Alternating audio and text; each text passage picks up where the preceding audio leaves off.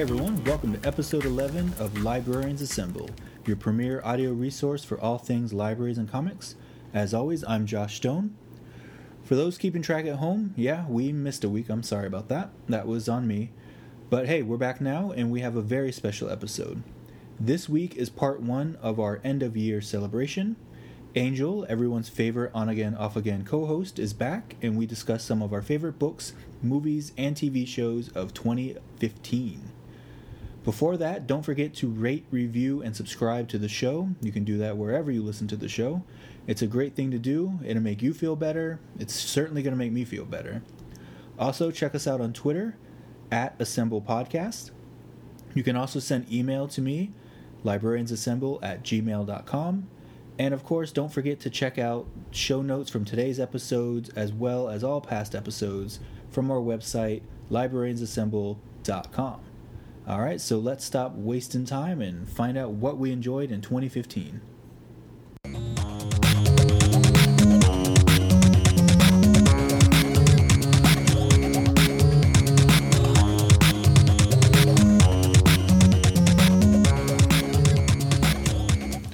Hey everyone, welcome to part one of our end of year special. Back with us for these two parts is fan favorite Angel. How's it going, Angel? Hey, hey. Hey. So, as I said, probably in the intro, I haven't recorded the intro yet, so who knows what I've said. I could be lying to you all right now. Um, part one, we're going to be talking about some of the best comic books and graphic novels and anything else that we think of along the way that came out in 2015. And then the next episode will be some of the things we're looking forward to in 2016. So, Angel, how's everything going? It's going well. It's going well. Have you had a pretty good 2015 thus far? I had a fantastic 2015. Something tells me you're going to have an even better 2016. I am. I am. We uh we are expecting a baby in April. Woohoo! Nerd And- baby!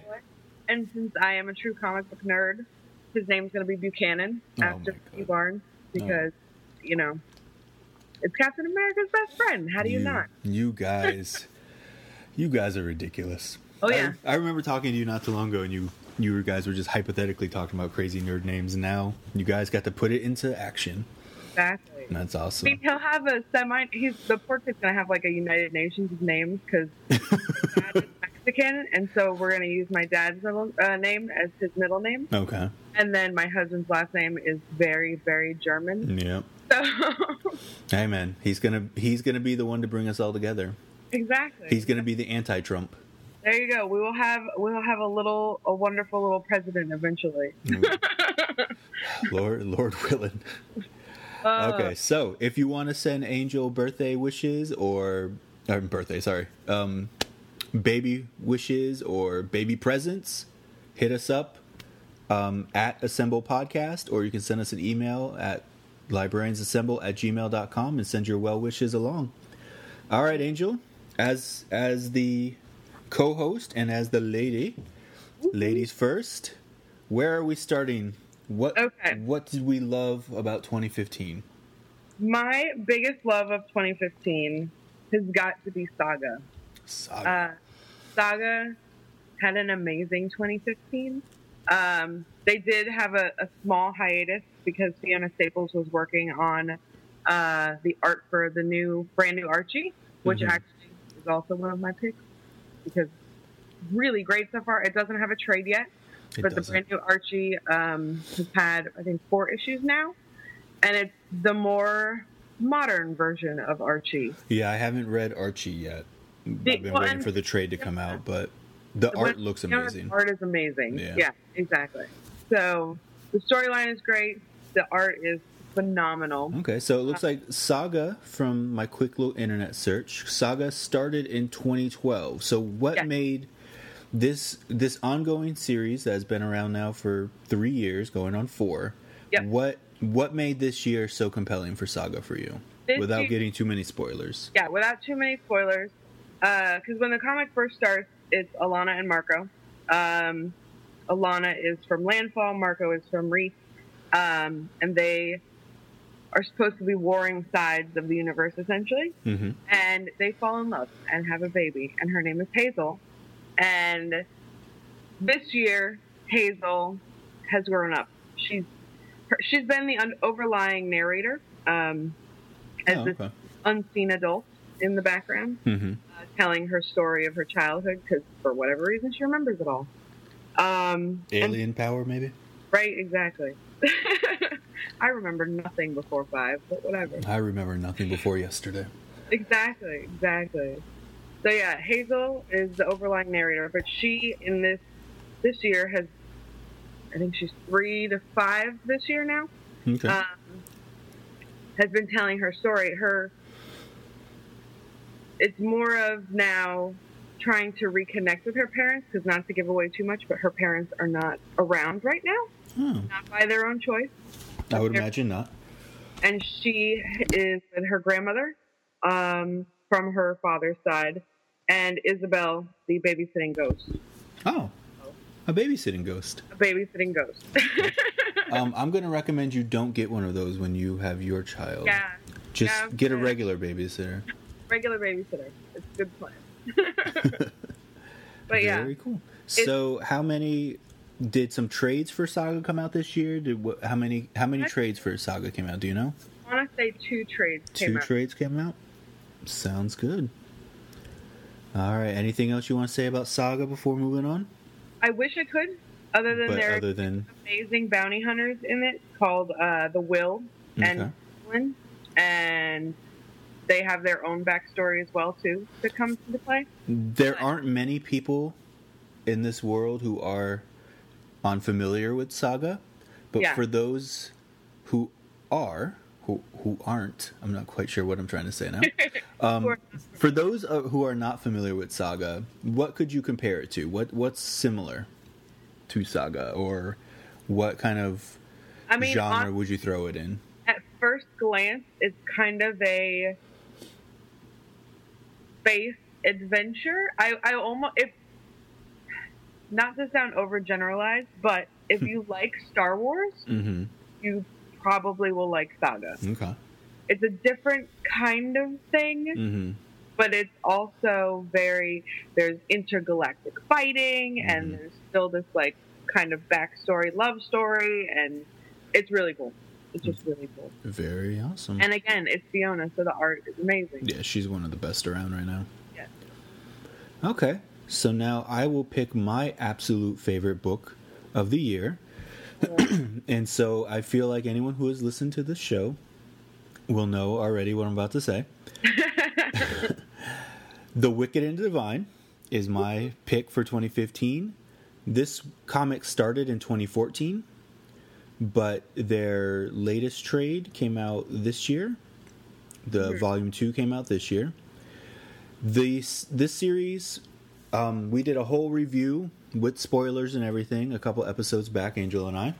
Yeah. Um, this series revolves around a group of people who are chosen to be the embodiment of various gods throughout various religions and cultures. And they form the pantheon once every, I forget now, it's been a while since I've actually read it, once every 90 years or so. 90 years. Yeah. So they have they they become the embodiment. They get their powers, and then they only live for two or three years. I forget. I think it's two years, two years. and then they die, and then ninety years later it happens again. So the premise of this book is this particular pantheon is very pop music, rock music influenced, and they're all you know like musical gods, and they are all kind of different embodiments of pop culture and and music personas. There's people who have like a Rihanna persona, people have a Prince persona, and so forth. And it revolves around kind of a conspiracy of who's in charge of these people, who makes these decisions of who's chosen. And it's slightly confusing for people when they first get going. I've heard a lot of people start reading it and they're like, I have no idea what's going on. But when you if you stick with it, it's a really really good story. I believe, and I can tell you real quick, I believe they're on issue 13 or 14 right now as a series. I will verify that information.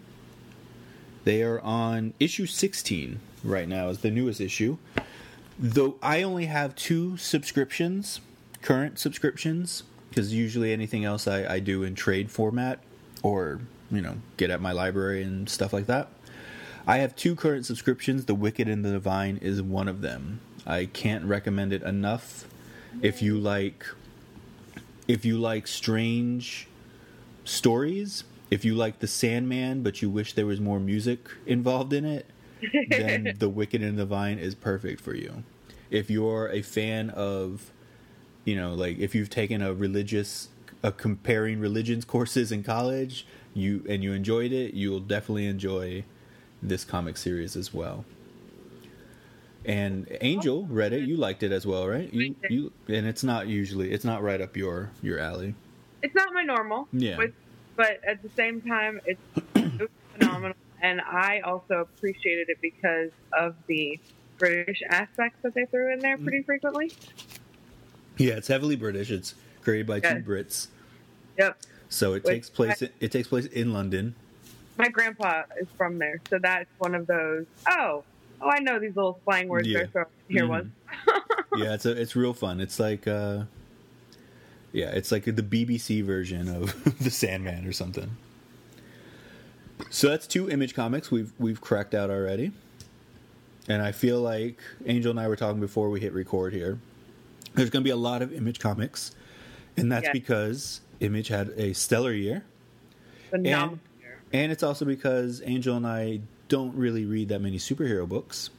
Yep. But of the I'm two guil- of us, yeah, of the two of us, I think I read probably more superhero ones, but I'm never current on them. Um, the I'm the, I read Deadpool, yeah, and he's kind of an anti-hero, Mhm. I guess. Um, because my problem is DC has gone off the deep end a little. lately. DC has gone bananas. Okay, so while while we while we just kick DC in the mouth, I do want to say something though, because I do have I do have a couple superhero books I want to talk about. So why don't we just go ahead and get those out of the way now, since we brought up DC? Yeah. So as far as DC goes, in my opinion, and I know this isn't a very popular one, because I know a lot of people love the current run of Batman, and I like Scott Snyder as a writer. I think he's really good. There's a a book by Scott Snyder we're going to talk about in a little bit that came out this year, but I'm not a big fan of the current Batman run. I'm not really a big fan of any current DC run, except for the Flash is doing really well in the new 52 but I don't have him as one of my best of 2015 ones because honestly, I'm kind of a few trades behind on Flash. Yeah. But for my best of 2015 from DC, I have to say Batgirl. The new Batgirl is amazing. Um, the art is just phenomenal. It's um who did the art on that one? Bab um Babs Tarr, which is great by the way that somebody named Babs is drawing Babs. but the art is really really good. The story is really fun. The first trade came out this year called Batgirl of Burnside, and it's really fun. Batgirl is like college age now. Um, so she's kind of like hanging around a bunch of hipsters, and like Burnside is kind of like a Brooklyn esque place of Gotham. Yeah. And it, it's really fun. It's a great book. I, I really enjoyed it. And the other one, I've only read a couple issues, but the new Black Canary run is really fun too. It's like a more hardcore version of Jem and the Holograms. Like she's in a Dinah's in a in a band right now, like in a goth punk band, and also fighting crime on the side. so both of those books I think are, are are well worth anyone's time, even though they're new fifty two, and new fifty two is pretty crappy, for lack of a better term. But those are my two DC picks. Have you um any DC books that you read this this year that are worthwhile? Uh, uh, I wish I could say yes. I just got so disappointed with the relaunch because know. I, I try to make the effort to because I have the advantage of working at a comic book shop, so Oh yeah, we didn't we Well. didn't really get into that. Um, I'm spoiled. yeah, I I, get- I'm you know- the yeah I'm the librarian side. Angel, for those who haven't listened to any past issues, episodes with uh, Angel. She's the the com- the local comic book side. So I I have the advantage of being able to read the number ones when they come out, Mhm. and I try to read all of the number ones when they come out to try and give them a shot. And I'll even try to get the number twos of some of them that I might not have loved the number one of, mm-hmm. um, just to try and see what's there and what I like. And I just got so frustrated with the relaunch that I yeah, I know. I, I I like old school DC and I like old school Marvel. I just it's really hard for me to embrace this bizarre new, Yeah, new universe. Um, I did have um, one of my really great, phenomenal, and I trust all his choices comic wise. Uh, coworkers and friends. He uh, recommended the new um, Thanos series. Oh, okay. Yeah, I know we're not doing DC, or I know I'm skipping over DC, but it's fine. that one was the one that stood out for him. So I Yeah. just, I, it's hard for me to pick a DC comic because, like you said, I tried so hard Batman because Batman is one of my favorite Yeah, heroes. Batman's And- a great hero. yeah, and I just can't get into this whole Gordon as this bunny suit armor Batman. Yeah, I know. I like Scott Snyder as a writer. I think he's a really good writer. I do. I like most of like who's the main artist who's been on Batman with Scott Snyder's what Greg Capullo or however his name is pronounced. I forget. I don't have it in front of me right now, but I think he's been the main yeah. the main Batman artist, and I I really like that art. Like every time I see art from Batman, I think wow that looks that's a good looking Batman. That's a good looking series Yeah. they got going on. But there's just something about it right now that's just it doesn't feel right, and it also feels to me a little bit complete tangent here. It also feels to me like the new 52 is really temporary.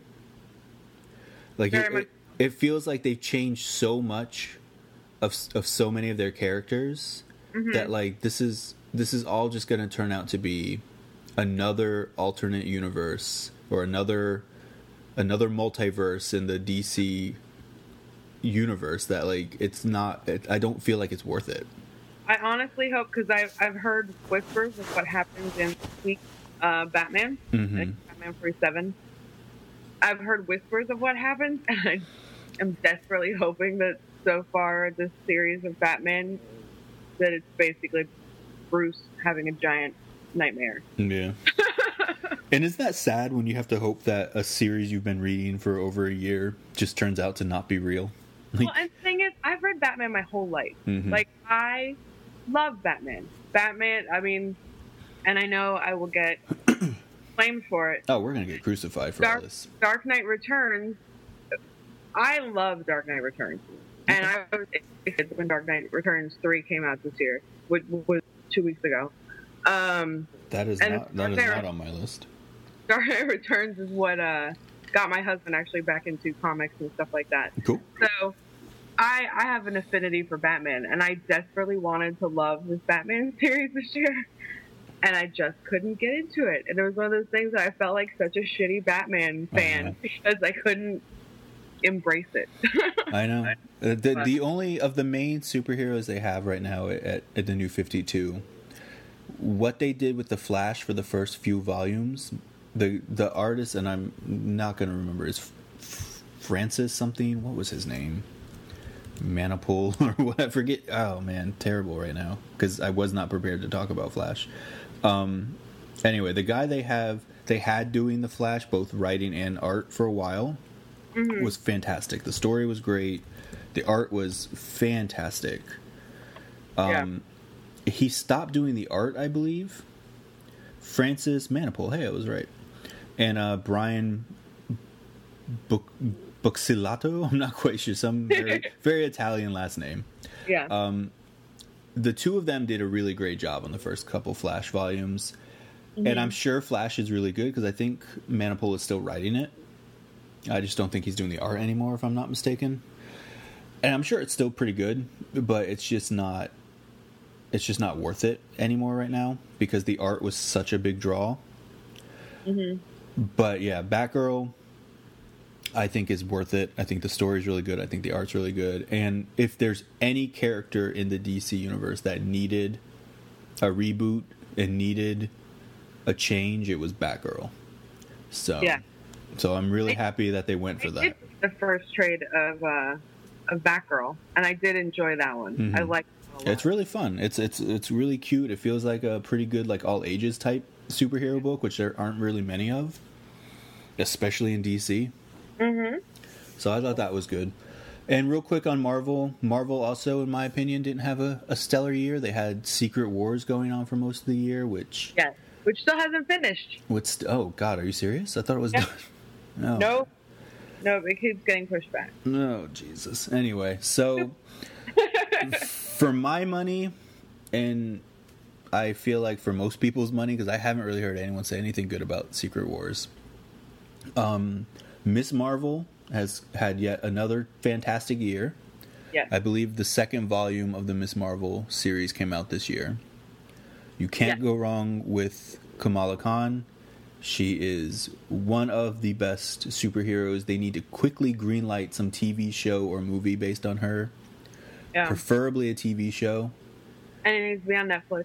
And Netflix has had a stellar Marvel year. they they have, they absolutely have. I'm not sure how Kum- Kamala's superhero would fare in the Netflix Marvel universe. She's not as dark as as Jessica Jones or Daredevil. So. I'm, I'm afraid Netflix would try to make it too dark. But we desperately need a character like her right now, especially with Donald Trump running around trying to get rid of Miss Marvel pretty much, trying to kick Miss Marvel and her family out of the country. Um, and the other one that I thought was really fantastic from Marvel this year, and should come as no surprise at this point since all of the superheroes I've talked about have been female superheroes Squirrel Girl. If you have not read Squirrel Girl, you need to fix that. It's Ryan North, and I forget. It is surprisingly amazing. I forget the artist, I'm really, really sorry about that right now. I'll, I'll look it up. But Squirrel Girl is hilarious. It's she's like um, Erica Henderson is the is the artist. She's like what Spider-Man used to be. You know, she's got quick, you know, like little witty little witticism. She's fun. She's like a lot of like wacky adventures. I think she fought Thanos at one point this year too, or Thanos came into one of her comics at some point this year. But for such a strange premise, and for su- and a character that's been around for a while, that like was relegated to you know whatever Canadian superhero team they were putting together at the time, the unbeatable Squirrel Girl is definitely worth worth your investment, and it was a New York Times bestseller for quite a long time too, as was uh, Miss Marvel when Miss Marvel came out. So that's my superhero tangent. Um, superhero comics this year have not been good, in my opinion. Superhero TV shows, on the other hand, this year have been very good. They very good. You you hinted Daredevil and Jessica Jones. I think if you if you want some good superhero fix and you want it in a serialized form, Yep. I think Daredevil and Jessica Jones are your best bet, followed very closely by The Flash. Because you won't leave your couch if you start watching Daredevil. Uh, yeah, I know. yeah, it's all there. The whole season is on Netflix. Mhm. So you literally you have to remind yourself that you need to see some That sunlight, you, you need, yeah, you need you need to bathe, you need to eat, eat. bathe, Yeah, eat something. yeah. Christina and I just finished Jessica Jones the other day. We didn't binge it all in one day, but Yeah. yeah, it was pretty. space out Jessica Jones at this house as well. Yeah, Jessica Jones is one you definitely need to space out because otherwise you're just gonna be depressed and Well, and god damn if David Tennant is not a phenomenal villain. Like yeah. Do you? Yeah, I have so many thoughts on that. It's Just like, like my my biggest thought they is Doctor Who mold. I know the my my biggest thought with Kilgrave and Jessica Jones and I and this not any spoilers, but he he's a really terrible human being. Yeah. Kilgrave is, and his his power is to control people and make them do thing make them do whatever he wants, and he he completely abuses that, Yeah. and he he basically takes people's authority away from them. He takes their control, their will. It's it's not even a very deep metaphor for for rape or imprisonment or or you know white male privilege in this world. It's not even you don't have to scratch very hard to get that metaphor. And I, like many other people, were afraid when they cast David Tennant as Kilgrave that like quote unquote fangirls and and people who love a good anti-hero or a good villain would give him the Loki treatment. Yeah. And for the most part that didn't happen, but there were many times where I was watching this, especially the lat- latter half of the season, where you're like I know his character has to be somewhat charming because that makes his power more believable. But David Tennant can't not be charming. So if you give him a slightly funny line to say or f- slightly charismatic thing to do, David Tennant will do it and it will be amazing. Yeah. And so you'll find yourself kind of like chuckle or like be drawn to him in some way because of David Tennant being just so good. Even I don't care if you've seen Doctor Who, David you see David Tennant eating a Kilgrave, you're like, "Oh, wow, he's pretty charismatic." I wish they would have Street. he- Yeah, I was going to say I wish they would have had him I wish they would have filmed this right after he was done with Broad Broad Broad Street, Broadchurch, Yeah. Broadchurch. Or Broadchurch. Broadchurch. Because he was such a dirtbag in Broadchurch. He wasn't Yeah. he wasn't charming or charismatic as all in Broadchurch. No, So- but you still somehow identified with him. Yeah, like and, yeah, like I wish he would have been able to find some mix there because from Yeah. my from my opinion, he was a little too goddamn charming. And I'm afraid that there are people out there who are, who like him now as Kilgrave. I I am one of those people. Though. I I don't identify with Kilgrave at all. Nobody think That's can horrible. except except But- really rich white people. but he's just so damn charming. And when they bring in the oh wait, I don't want to. Yeah, try not to do spoilers. Um, when they bring in his background as to how he became this. Yeah, that that bothered me a little bit because I was like, great, now everyone's gonna feel bad for him. But I think they handled it enough where, like, yeah, something bad happened to him, but he's still a piece of shit. So with Jessica Jones, for me especially, it just did a really great job of translating, and I think that's one of the advantages Netflix has with shows is that they have the advantage of not having to conform to a certain script.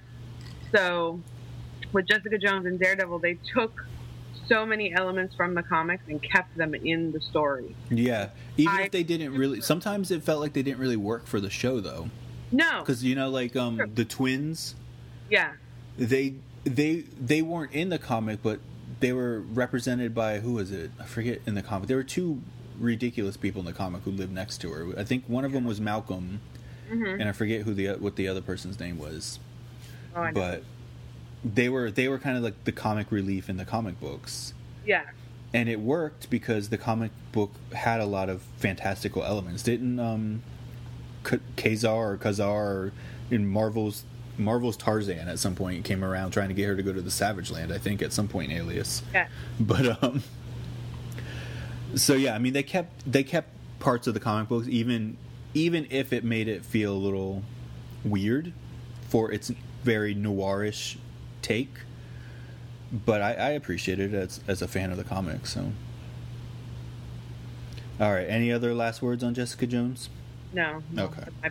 All right, so we knocked out some superheroes. We knocked out some TV shows that we liked. So let's get back to what we thought were some really stellar recommendations for 2015. What would what's next on your list, Angel? Uh, next on my list, uh, Birthright came oh, out. Birthright. It is. It's a fantasy Mhm. comic, um, and again, it's Image. My whole list is Image, so. Well, I, I had a bias this year. but um, Birthright came out. It um, it's kind of a fantasy drama y thing. Mm-hmm. Um, it's very much kind of uh, folklore but it's their own folklore, like within the comic. Um, and let's see, Josh Williamson writes it. Andre, jo- was Josh Williamson? Did he do Robin way back in the day? I'm gonna look that up because I think look he- that. Yes, I think he did, and I think it was one of my favorite Robin runs. And Just, yeah. just a side note, I'm a big fan of Robin. You can send me hate mail if you want. I love, I love Robin, especially Tim Drake. Robin is pretty damn good. Anyway, go ahead. Uh, well, and oh, that's one I had. I didn't hate this year was Grayson. So yeah, they, I didn't read it. I want to put it on my list just because I know I'm gonna like it, but I did. I didn't read it yet, so it's good. It's not. It's.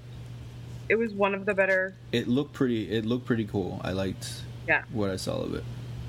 But yes, uh, Birthright came out, and it's about um, it's about this boy, and his name is Mikey, and he is I want to say like ten, and he's abducted, and his dad is accused of the abduction.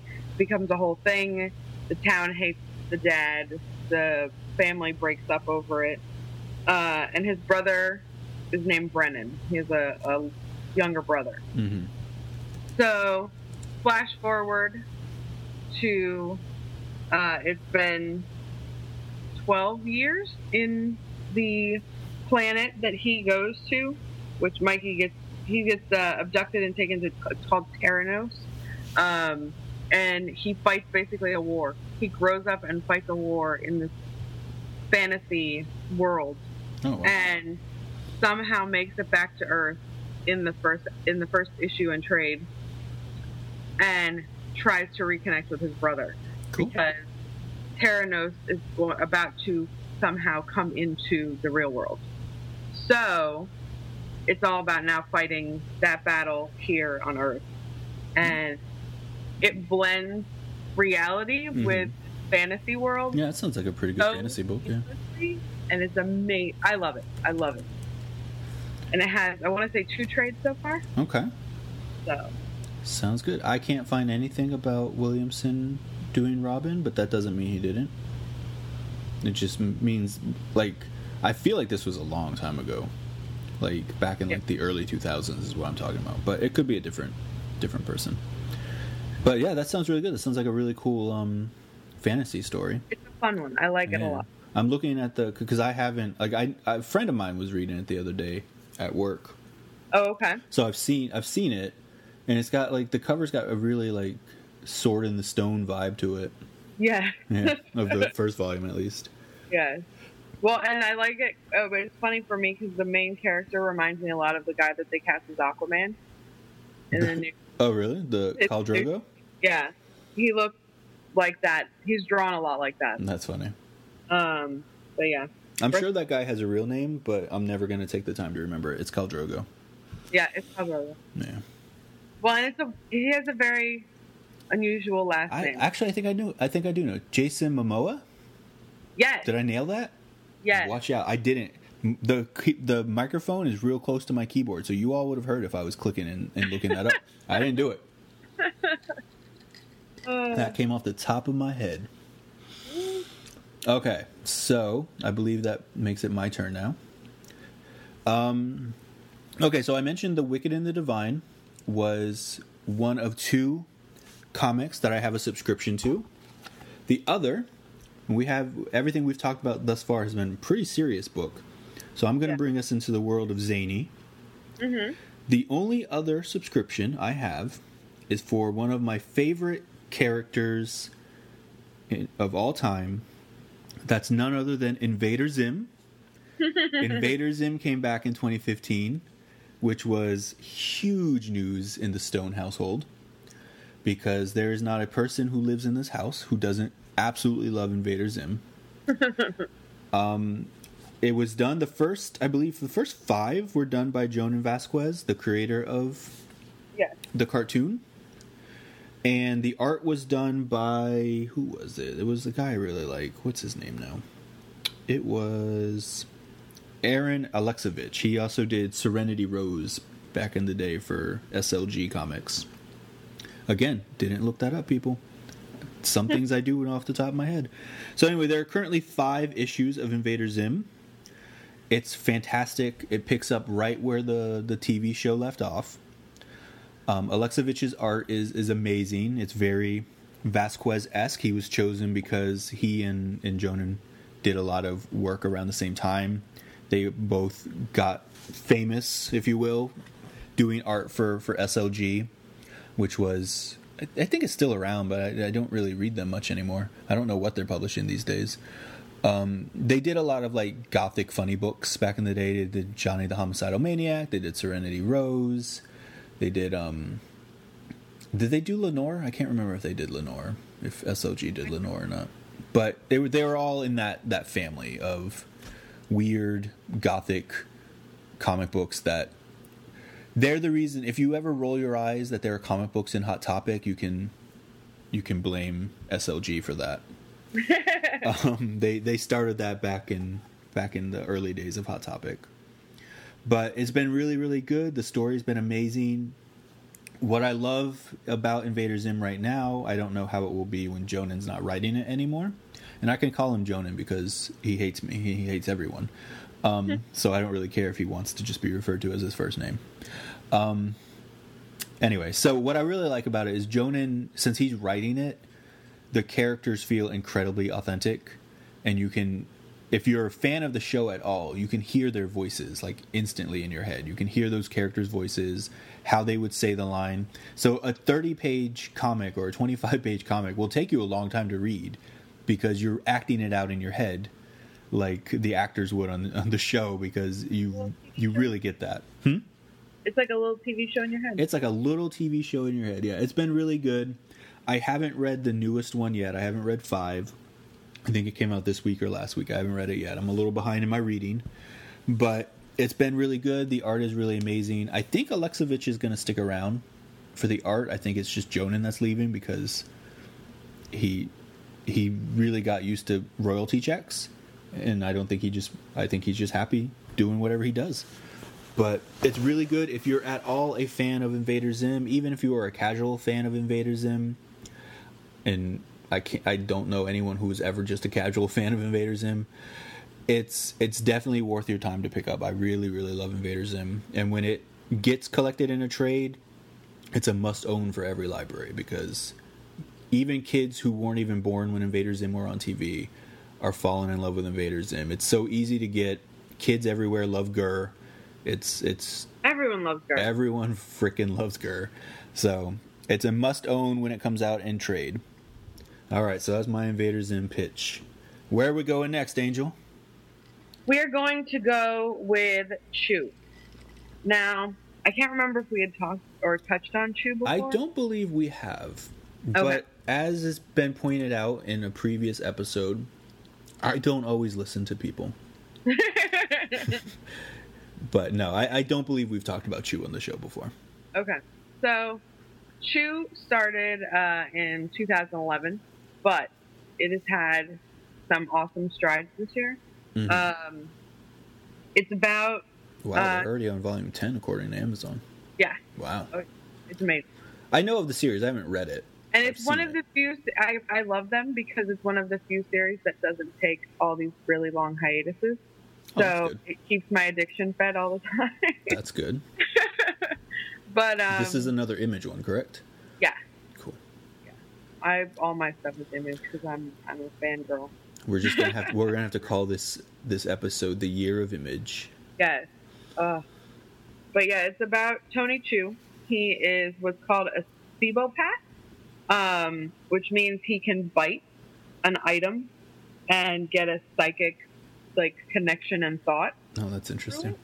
About what's happened to the item. Like he can bite a vegetable and he can see the guy who picked the vegetable out of the field. That sounds like the worst superpower. It, can you imagine though? It, like how horrifying! Like you have to be a vegetarian at that point. Yeah. Well, it, well, he he eats only meat unless he absolutely has to. Uh, he, oh, he eats only meat. Or no, no, no. He eats vegetables. Oh, okay. I was gonna say, so he's a real asshole then. Oh no. Because he's like, I want to feel well, that animal's pain. He is kind of an asshole, yeah. which is why I kind of like him a lot. Mm-hmm. he has no time for bullshit, which is I appreciate. um, but yeah, he starts out uh, working uh, for Vice for his local city, mm-hmm. and because this is also in a world where chicken and bird meat is illegal. Oh. I would hate. I would hate that world. Yeah, I would not like that world. I love poultry. Exactly. I feel very bad for the poultry I eat, but I love it. It had a but yeah, so he he starts out in Vice and he moves to the FDA, which is now a uh, oh, that's hilarious. A super uh, like secret spy organization. um, Is it, isn't it already though? right? Oh, but yeah, it's all about his adventures because they realize that uh, it, they kind of realize uh, on accident that if he bites the a portion of a dead person, he will see how it happened. Oh, interesting. Or he might not see the person who killed them necessarily, Mhm. or thing that killed them, or whatever. But he can kind of piece it back He together. Get it together, yeah. Which it it made me wonder if that was part of the uh, thought process behind iZombie. I was, yeah, I was sitting here like, huh. But Yeah. I, but when did I the comic book iZombie came out several years ago too. Yeah, I don't know who was first. Um, I can look that up while you talk a little bit more about what you want to say. yeah, but Chew is great. Um, it's kind of revealed along the way. He has kind of a big family. He has um, Chow, who is his older brother, who is a chef. Of course. Uh, he used to be a specifically ki- uh, chicken chef uh, on TV, but obviously, when chicken was banned, he had to go on hiatus and was kind of ostracized. So he starts trying to run this like underground chicken hut, oh, which- that's funny. well, like without letting his brother know about it, which is quite hilarious. Interesting. Okay, so to answer who came first, the chicken or the iZombie, um, they came out like months apart, so they Really? didn't really know about each other based on like you know how publication comes out. Chew started in June of twenty of two thousand and nine, Uh huh. and iZombie started in twenty ten. I don't know exactly what month, but It was 2009, not 2011. According to this, I don't I don't know when the first trade came out though. The first Oh, okay. they might have taken a while to get some trades out, but. Right. But Okay. yeah, according to the article I'm reading here, it came out in 20, 2009. But yes, by far one of my favorite elements of Chew is there is a an FDA agent who Mhm. is a chicken, and he is a cyborg chicken, and his name is El Pollo. I need. To, oh my god, how am I not reading this? Exactly. Everybody should read Chew. I know. I know my library has a couple volumes of Chew, so I'm gonna have to fix this. I'll, I'll start with. I'll start with Everybody them. It sounds amazing. I love all the puns and everything already. Just, fantastic. just that you're saying right now, they're fantastic. So fantastic. I love. I love a good silly. A Oh, yeah. silly comment. You know, like That's my silly comic. Yeah. I, Oh, that's Oh, yeah. fun. Awesome. that's about all I can say without giving a whole lot away. Yeah, yeah. We don't want to spoil too much. Okay, so next up on my list would be a comic that started in 2014 but has seen a, a, a rise in popularity in 2015 and had its newest trade come out this year. I'm talking about Sex Criminals. Sex Criminals is a fantastic book by Matt Fraction and Chip Zdarsky. I believe is how you pronounce his name. Anyway, the first volume came out in 2014. The second volume came out earlier this year. It's an amazing book. It's really it's if you haven't read it and you want to check it out, both volumes are pretty cheap right now on Amazon. Or you go to your local comic shop or Comixology. All of those places I completely support. Um, so yeah, volume one is really cool, and I I have to say the premise of volume one sucked me in right away as a librarian. These two it's about two people who have the power that when they when they have sex they can stop time. And they're the only ones who can who can function during that time period. And it lasts for, you know, half hour, 20 minutes, 10 minutes depends on a, a few different a few different circumstances that I won't get into because it's sometimes a little graphic. Um, but so when when time is stopped, they can do whatever they want, and so the two of them decide that they're going to rob a bank, not just for the sake of robbing a bank and getting a lot of money, but they want to get this money. And in order to save their local library, their local library is out of money. They're not getting the funding anymore, and they're shutting down a bunch of fundraisers haven't worked, all this good stuff. So they've decided to use their superpowers to save their local library. So right away, I was like, "Oh shit, I'm I'm on board for this." You talk, it's got it's got dirty sex scenes and a library. What what more could what more could I want in a book? But um, volume two goes into a little bit more about the the world in which they they live. They're not the only ones with this power. There's actually a whole organization that kind of oversees this power and all all kinds of fun stuff. So it's really fun. It's really good. Not only is it a fun like adventure type story, you know, like unraveling mysteries and figuring out how to use superpowers and good stuff like that, but it's also a really fun romance story. Like the the romance, the relationship at the heart of this book is is really good. The the two the two main characters are are really fun. They have a really interesting relationship.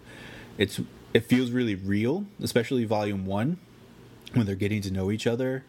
It feels it reminds you of when you first met the person that you love as well, like waiting for them to text you or email you and, and all that all that fun stuff. It's it's really good. I, I, I can't recommend it enough. The art is amazing. Chip Zdarsky is is a fantastic artist. Matt Fraction is, a, is an amazing writer. He did great work on Hawkeye and a few other Marvel books.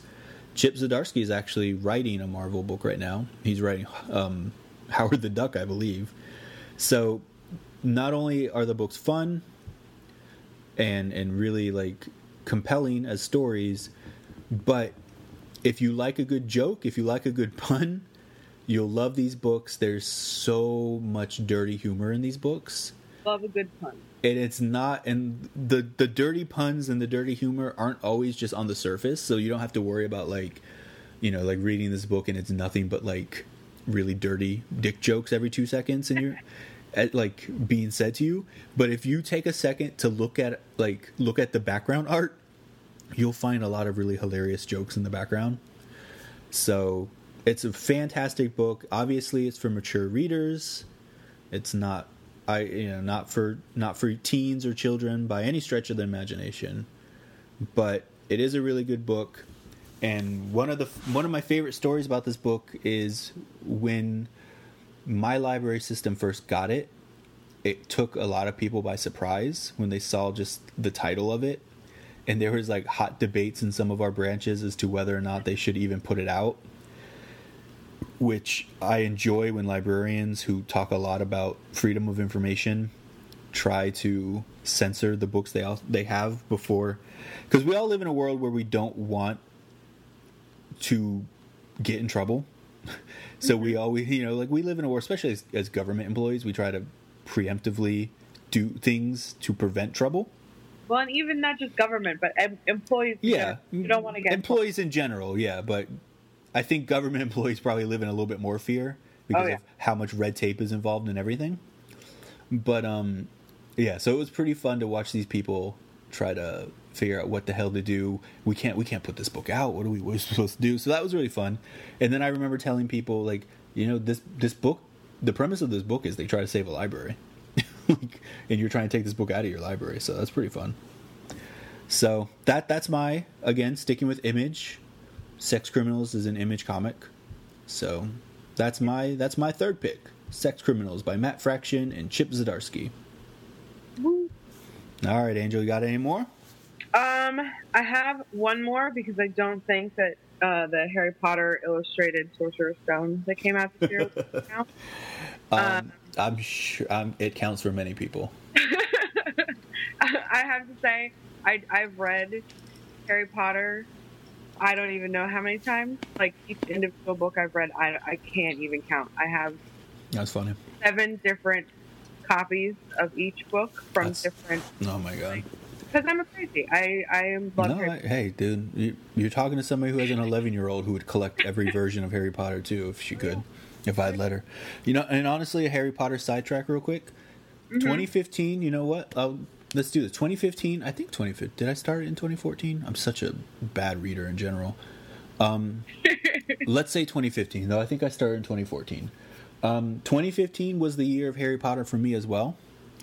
I I had never read or watched Harry Potter. Oh. Um, I had no interest. It didn't come out. It, it didn't come out when we were kids, Angel. No. So no. like I it didn't get sucked in that way. And then like by the time it did come out, I was like at the age where like I was like, Ugh, everyone else likes it. It must be shit. so like I, I didn't I didn't read it for that reason. Never like that, Josh. Oh yeah, it was. No. you know I was. You know I was. A, you know I was a shitty little fake goth kid for many years. I was such a nerd though that I didn't even care. Yeah, I was such a pretentious nerd for so many years. Um, so what happened is after that initial thing wore off, after the initial like I don't I don't care because everybody else likes it wore off, I was just like, oh my god, there's seven of these things. I don't really want to. like that's a lot of time. And then I had so many friends and and significant others and all kinds of people along the way who were like, you need to read this, you need to read this, you need to read this. Why the hell haven't you read this? I can't I can't how can I talk to you? I have so many Harry Potter references I need to use and you're not going to get them. Yep. And so a lot of people were mad at me, but I didn't cave in because after a while it was- became the principle of the thing. And as I said, I have a stepdaughter, everyone knows this, who is in love with Harry Potter, And she's super awesome. and she's super awesome. And she was the only person in this world who finally convinced me to get into Harry Potter. Yay. So I started reading the books and watching the movies this year. I um, don't have a whole lot of time to read those and everything else I try to read, so I, I listen to the audiobooks because I have a pretty long commute every day. Valid. And the audiobooks are really good. If you haven't done the American audiobooks with Jim Dale, it's an amazing narrator. It takes a couple books for him to really find his groove. But man, does he he does like so many great character voices and everything. But Oh. so I got to say I'm finally on the Harry Potter bandwagon. Woohoo! Ab- absolutely love the books. The movies leave a lot to be desired. I will debate anyone all day long if they want to talk about how great the movies are because they're really not. No, they're not. Full- I watched them because they're Harry because Potter. they're Harry Potter. Yeah. Full disclosure: I'm not done with Harry Potter yet because that's how slow I am in all things in my life. I think I'm on book five right now, so I'm getting close. Getting close. I'm getting close. But I can't imagine a world in which I do this multiple times in my life, like read them. See, I read that. I, I well, you haven't been to my house, but I have bookshelf on bookshelf on bookshelf of Of just Book. Harry Potter. no, no, no, of Oh. books, just Mhm. books in general. I literally have an entire one shelf though that's devoted to the Harry Potter books. That's and awesome. my collections of them. But it's one of those things. I have all these books on my Kindle. I have books Mhm. on my phone. I have books that I haven't read on my bookshelf, and yet You still keep going to HP. on one day, like I'll just be sitting, you know, oh, I don't know what to do today. I'm going to read Prisoner of Azkaban, and I do in a day, and because I'm that's just I'm I'm a Hey, Harry more power to you, man. I, I love it. I mean, I, there there are a lot of books I've read multiple times. I'm not going to name them because it just show how pretentious I used to be, and I don't want to do that. But there are a lot of books that I absolutely love that I'll read Yeah. multiple times. It's just with Harry Potter, like it's the investment. Like there's seven of them. Oh yeah, They're pretty long, even though they're they're kids. I mean, it don't doesn't take a whole lot of time. It does for me. I'm for somebody who's a librarian and an English major. I'm I get worse every year. I'm a particularly slow reader. yeah. In my in my opinion, I I mean I'm probably normal speed, but for me, with the amount of books I have read in my life, which is a lot, and many books I want to read, I'm very surprised I've read as many books as I have, given the speed in which I read.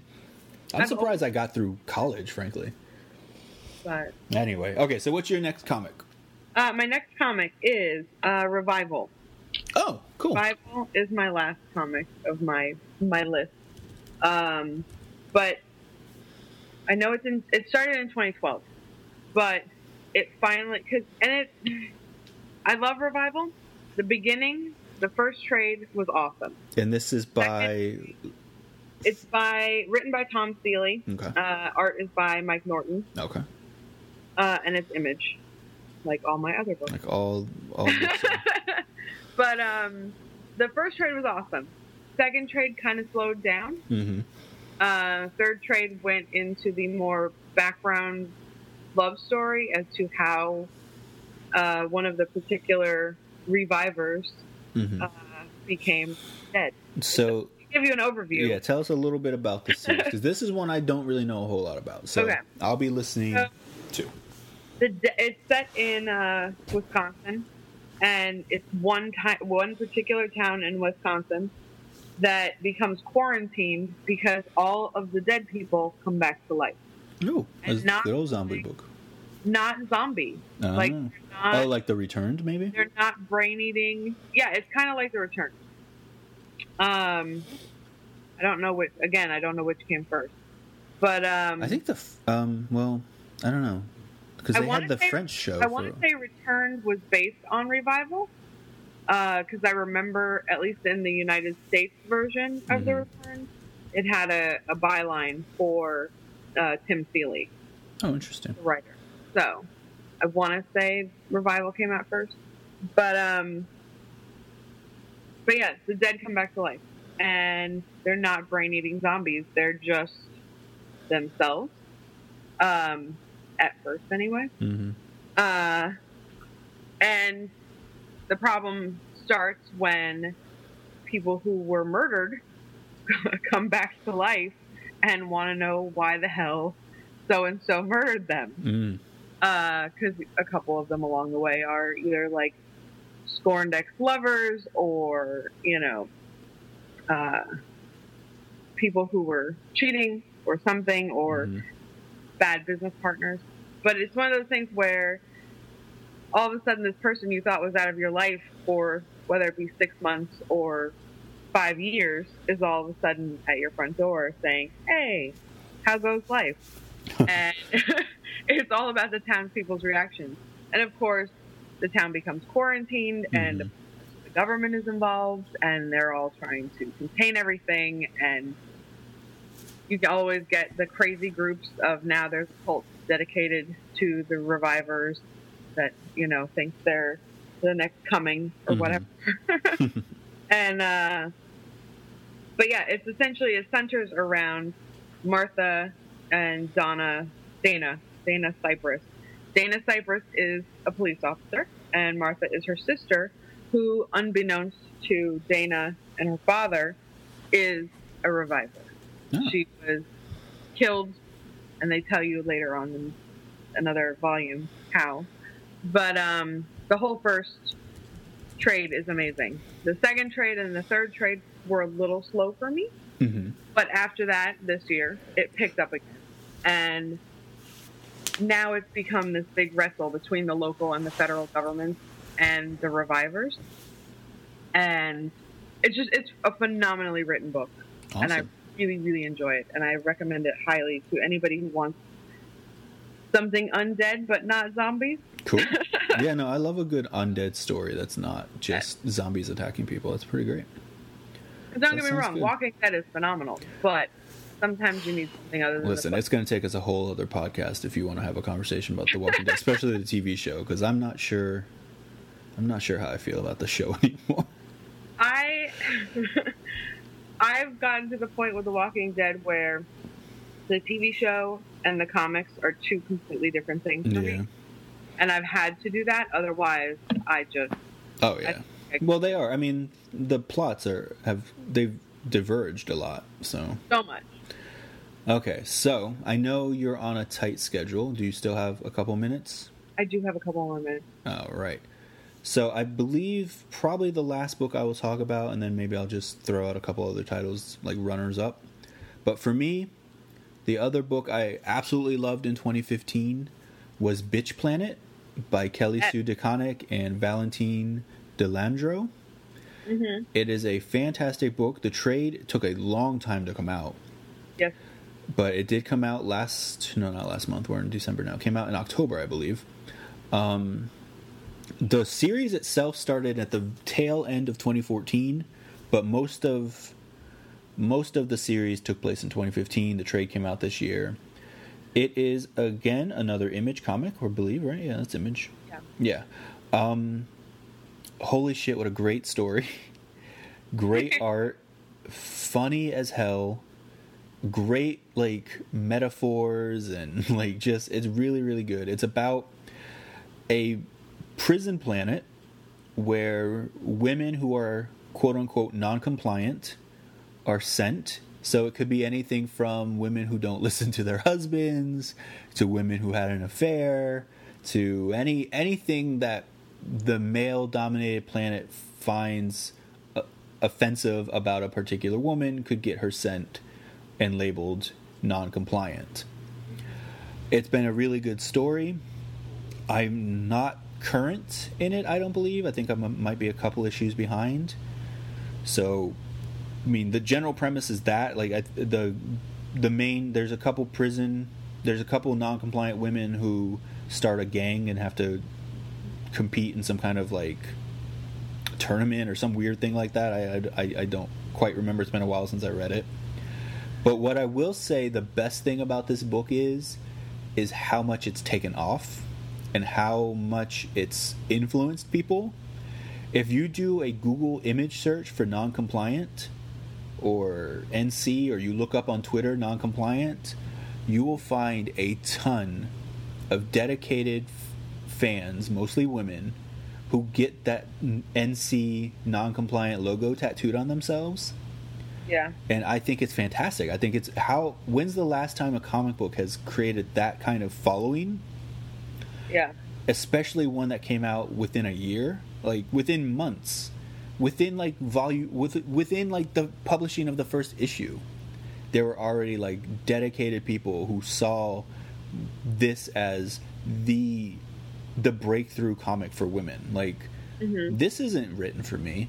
Like I enjoy it because I enjoy good stories and I enjoy good stories that involve powerful women. I live with powerful women.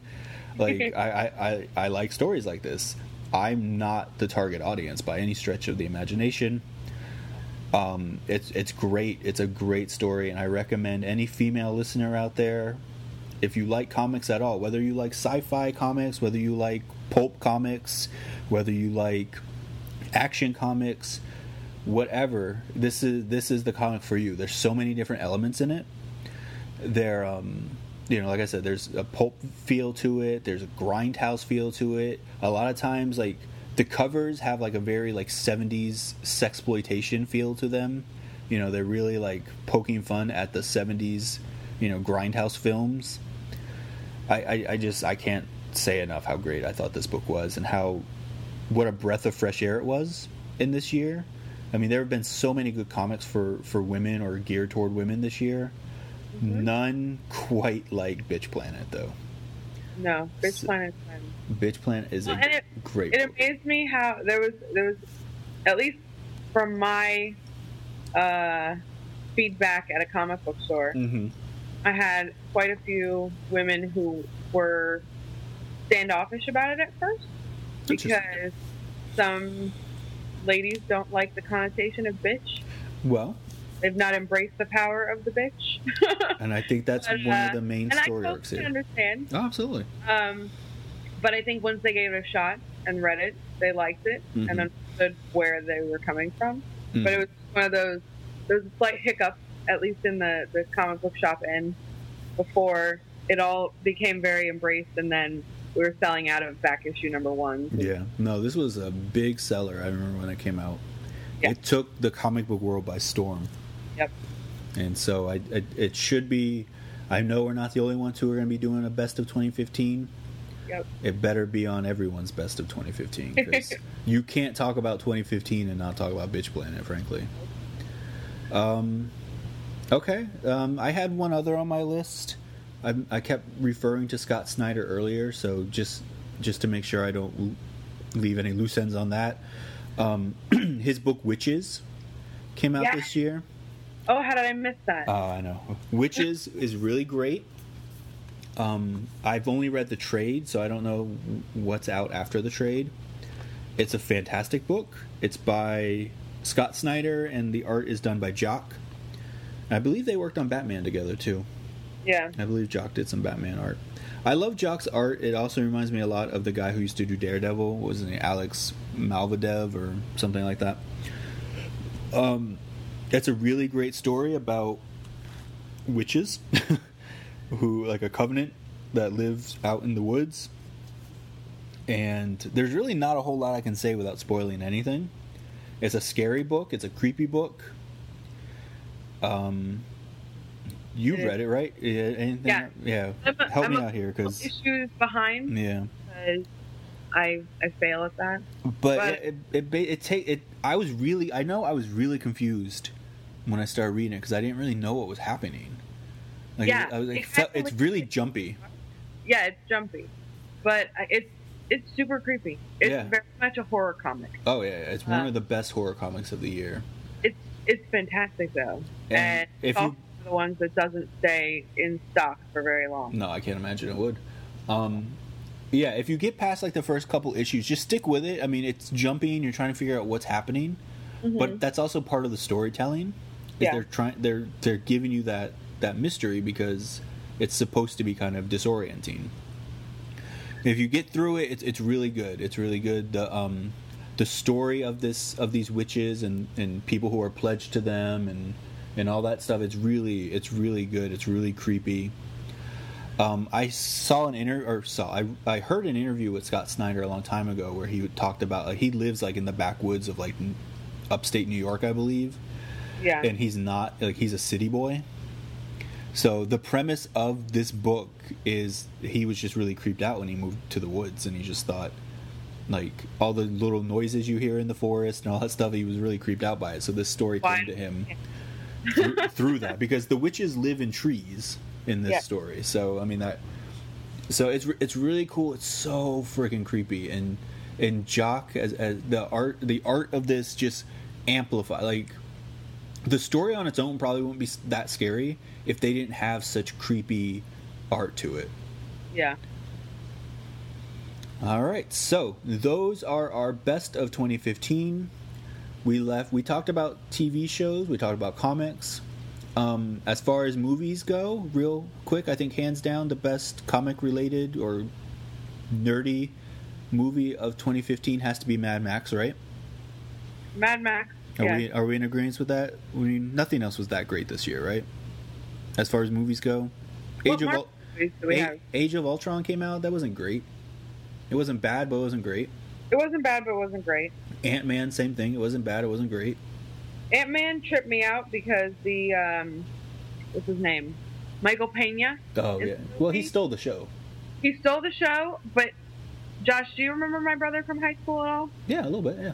Yeah, Michael Pena is my brother in the movie. Like I'm sitting here watching this, I'm like, oh god, James could have been Oh, you know, yeah, yeah, yeah, yeah. He could have been. That's funny. that whole backstory, oh, like where he goes on this tangent of telling you how he found out whatever information he has. So I knew this guy one time. I had a friend.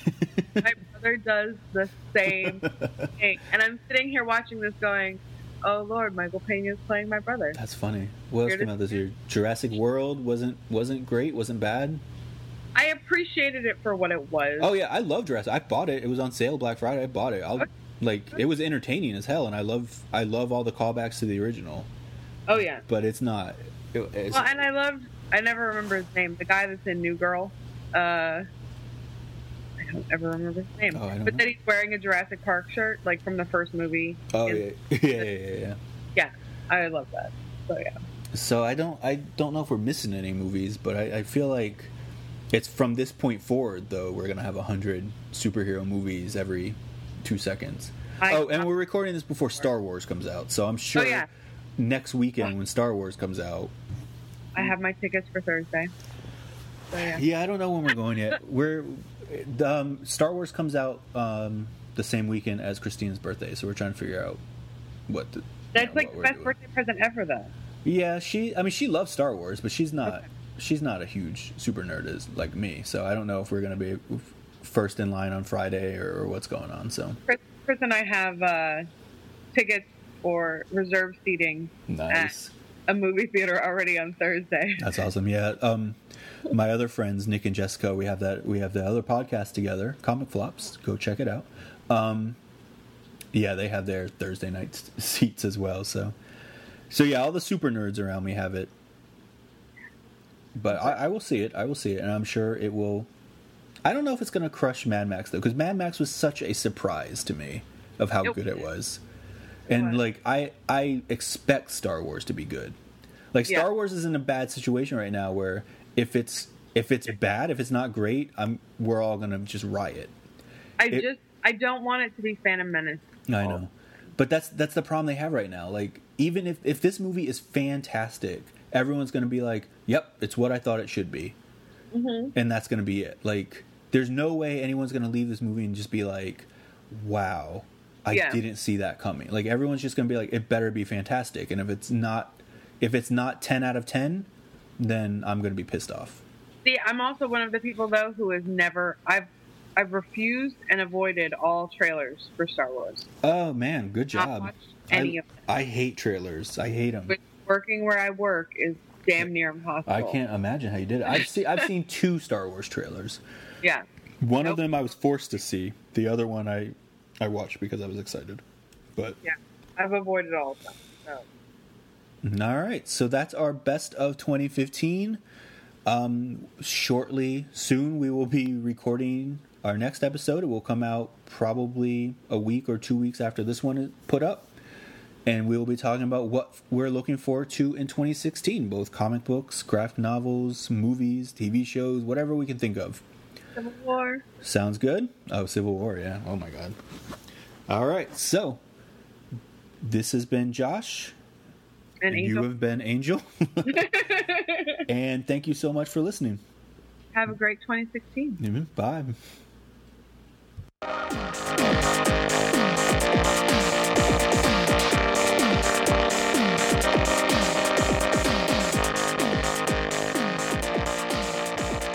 Hey, before we say goodbye, I have a couple books that I forgot to mention while Angel and I were recording.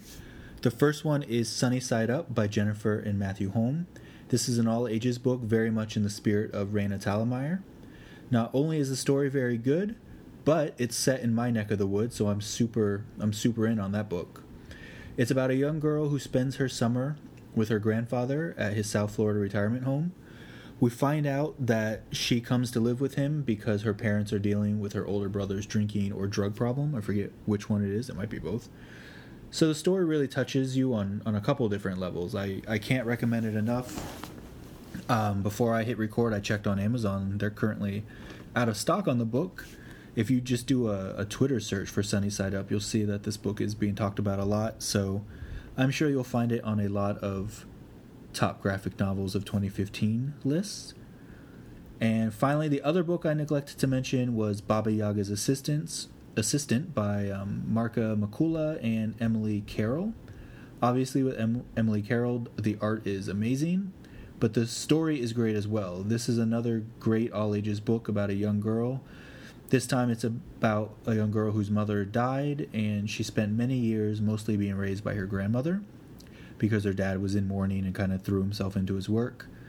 After her grandmother passes and her dad gets engaged to a new woman, Masha, the main character, decides to answer an ad that she sees in the newspaper from Baba Yaga.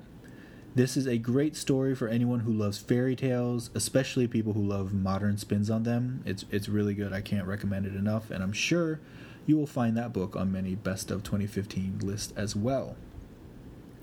All right, so that wraps up part one.